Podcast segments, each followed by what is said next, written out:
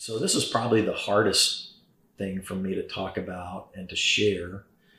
Uh, I met my ex-wife now. We've been divorced over a year now, but I met her when I was 19 years old. And we fell in love and we dated a year and we were engaged a year.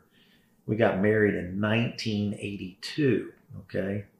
So uh, we were both 21 years old when we got married. Janet had just finished her senior year at Baylor, and I had just finished my junior year at Baylor. And we got married. We were good evangelicals. I knew I was supposed to be a pastor, and we waited till we got married to have sex.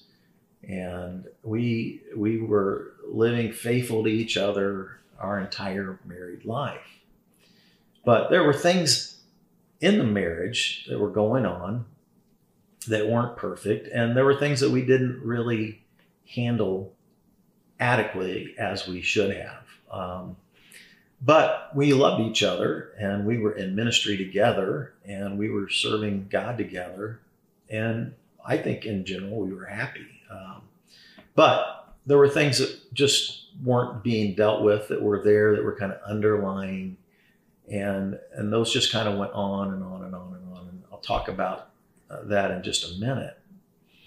But as our as our marriage went on, I you know there were just things that that started happening that kind of, I think probably emptied each other's cups. Like I remember one thing was that when we started the church, we both worked full time to get the church going, and my uh, ex-wife was the children's pastor at Vineyard Church for the first 13 years of the church.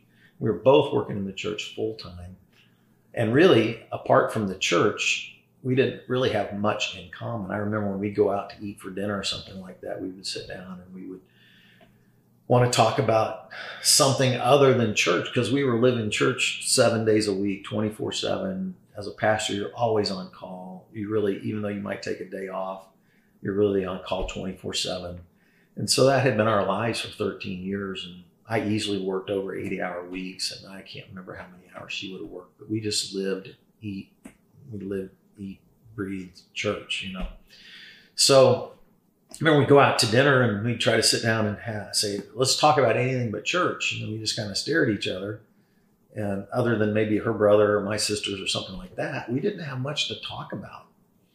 And so uh, I remember when we made a decision for her to get off the staff and to begin to try to bring some separation in our lives from our church world to our private world, which I think was an attempt at a healthy move. But nonetheless, there were there were issues like that. Uh, one of the things that uh, that was was also challenging in our marriage was the the thing of having kids, and I won't go into any details there, but but one of my greatest heartaches is just that I always have wanted to have kids, and that's always been a big big heart issue for me, and I've cried a thousand tears over that issue. So so I'm just saying that there were things in our marriage that were that were were were there that made us vulnerable to issues at hand. And so here here I am, uh, well into our marriage. There's stuff going on.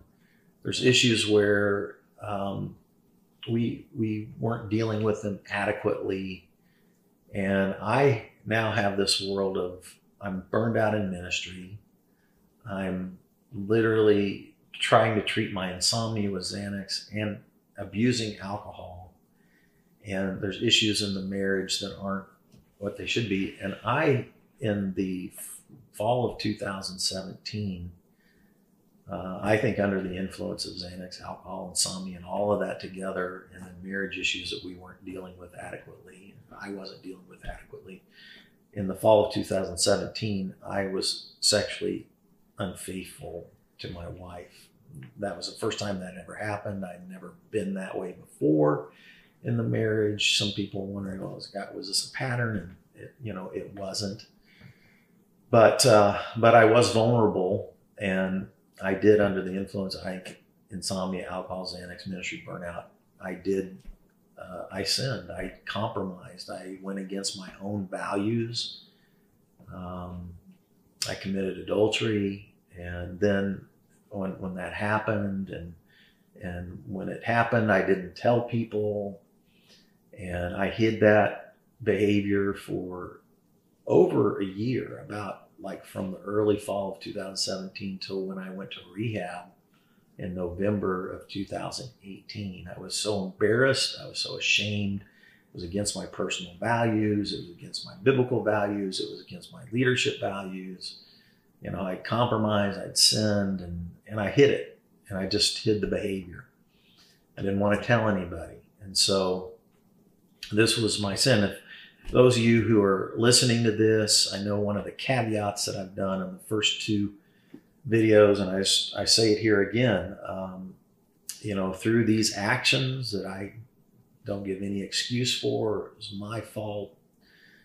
I want to own that behavior and just confess it to you as sin and want to ask your forgiveness. If you felt personally hurt or disappointed by my behavior at this point, especially my uh, unfaithfulness in my marriage, I certainly want to ask for your forgiveness. And I would encourage you, if you were deeply hurt by it, to see a therapist. And if you and your therapist think it would be helpful for me to make amends to you, I'd be happy to do that. I've, I've done that with many, many people at this point, a few hundred people, several hundred people at this point.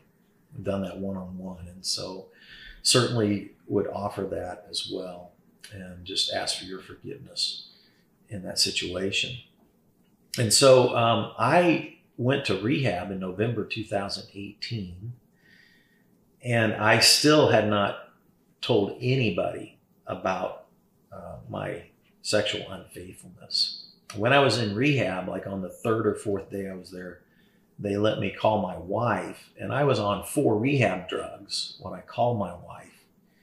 And our conversation was really short and really quick, and I was still detoxing and on these detox drugs. And I, in a very, very poor and inappropriate way, ended up confessing my moral failure to my wife. And so it was traumatic, I know, for her, certainly probably traumatic for anybody that she would have told. certainly wasn't uh, a part of my lifestyle or my track record, but I did have that little over a year period of time when when I was just hiding that behavior. And so uh, it was while I was in rehab, I was in rehab for 120 days. It was while I was in rehab. I wasn't really able to talk to my wife too many more times. We called a couple more times. I certainly asked her to forgive me. I let her know I wanted to work on the marriage. But while I was in rehab for those 120 days from November 2018 through February 2019, it was there that my board of directors asked for my resignation, and I did resign from Vineyard Church as the senior pastor because I had failed to live up to the leadership standards of the church. And then it was also at this point where, while I was in rehab, my wife had filed for divorce. And so when I came out of rehab, I was uh, moved, you know, I went home and uh, she'd already moved a bunch of stuff out of the house. And I had to get the house up for sale. I had to hire a divorce lawyer. You know, it, it you know, 2019 was easily the darkest year of my life, and all because of the consequences of my bad behavior. And I literally, you know, lost a 37 year marriage in 2019. I lost my career, at least for the, for a season in 2019. I, I, I really lost uh, a sense of community, my church home, the family that I was identified with and built. And in some ways, I even lost my faith. At least my faith felt shattered. I kind of felt like, uh, and these were feeling words, I kind of felt like I was an atheist. I mean, intellectually, I've never identified as an atheist, but certainly emotionally, I was feeling super angry, super lost, super uh, alienated from myself and from God, and obviously from my my wife and even from key people in my life. So, dark, dark year 2019. And uh, that kind of is probably where most of you left the story at that point. So, that's kind of all that led up to my meltdown. And 2019, I've written some blogs that you might want to read that kind of go into a little bit more detail about about how I went through and how I experienced 2019 emotionally but um, what I'm going to be doing in the next two videos is how am I doing now? Because honestly, that's probably the big question I've bumped into personally. One, you know, bumped into people over a thousand people just randomly in the Northland and around the city. And that's probably the number one question people have asked me is, how am I doing? And so in the next two videos, I want to really pick up kind of in the meltdown of 2019, coming home from rehab and going through all of those losses, pick up from there, talk about how I've really done this last year from, say, mid 2019 all the way up till now. And so we'll be covering that. How's Fred doing in the next couple of videos? I just want to thank you for taking time to uh, sit and listen to this and to join me on this journey. And I do want to just say a couple of quick things. One about burnout, and that is that take it seriously. I mean, if you're in a in a situation where, particularly pastors, if you're listening to this and you're in ministry burnout, realize that it can affect your whole world. And there are so many resources. I didn't access the resources that I could have accessed. So that's on me. But you have resources. Most pastors have resources today. And unfortunately, a lot of us just don't reach out for them when we need them, or we put extra pressure on ourselves, or we think we can power through it, which I always thought I could power through everything. So just realize there is a limit to how much you can power through, and you don't always bounce back, from everything. I think the other thing about marriage, people literally, even the last year, have asked me, "Well, is there anything you could have done?" And I just say this: one thing I did, I've I've done marriage counseling with hundreds of couples through the years, as you can imagine. I've done weddings for, you know, I can't I can't even remember how many weddings I've done, but many many weddings and lots of marriage counseling. One of the things I always talk to couples about is that um, God is the only one that can meet our deepest needs, right?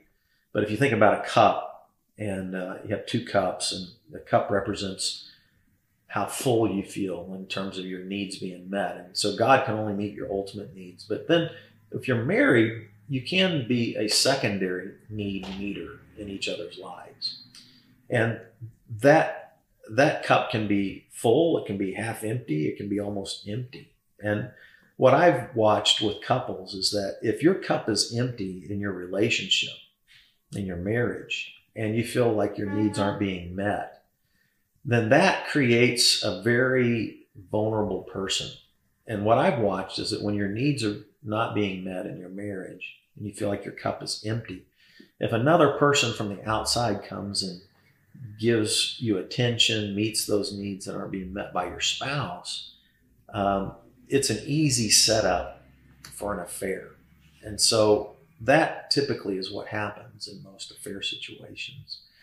And so I would just encourage you if your cups are empty, or if one or the other or both are empty, the path to fix that is counseling. And it's interesting. My parents grew up in an era where married couples didn't go to counseling, and my parents have been married now over 60 years. Not that they couldn't have used it. I'm sure they would probably tell you they could have gone and should have probably gone to counseling many, many times. They're, they did not have a perfect marriage. Nobody does. But uh, what I believe is that anytime you hit difficulties, and almost all married couples do at some point or another, get to counseling, go to counseling. Here I was giving counseling, but we didn't go to marriage counseling ourselves. And so I would challenge you just to get into good counselors where both you feel comfortable with the counselor and commit to the counseling and commit to the work that it takes uh, in sharing your marriage with at least another outside third party objective person that I think a professional counselor is the best way to go.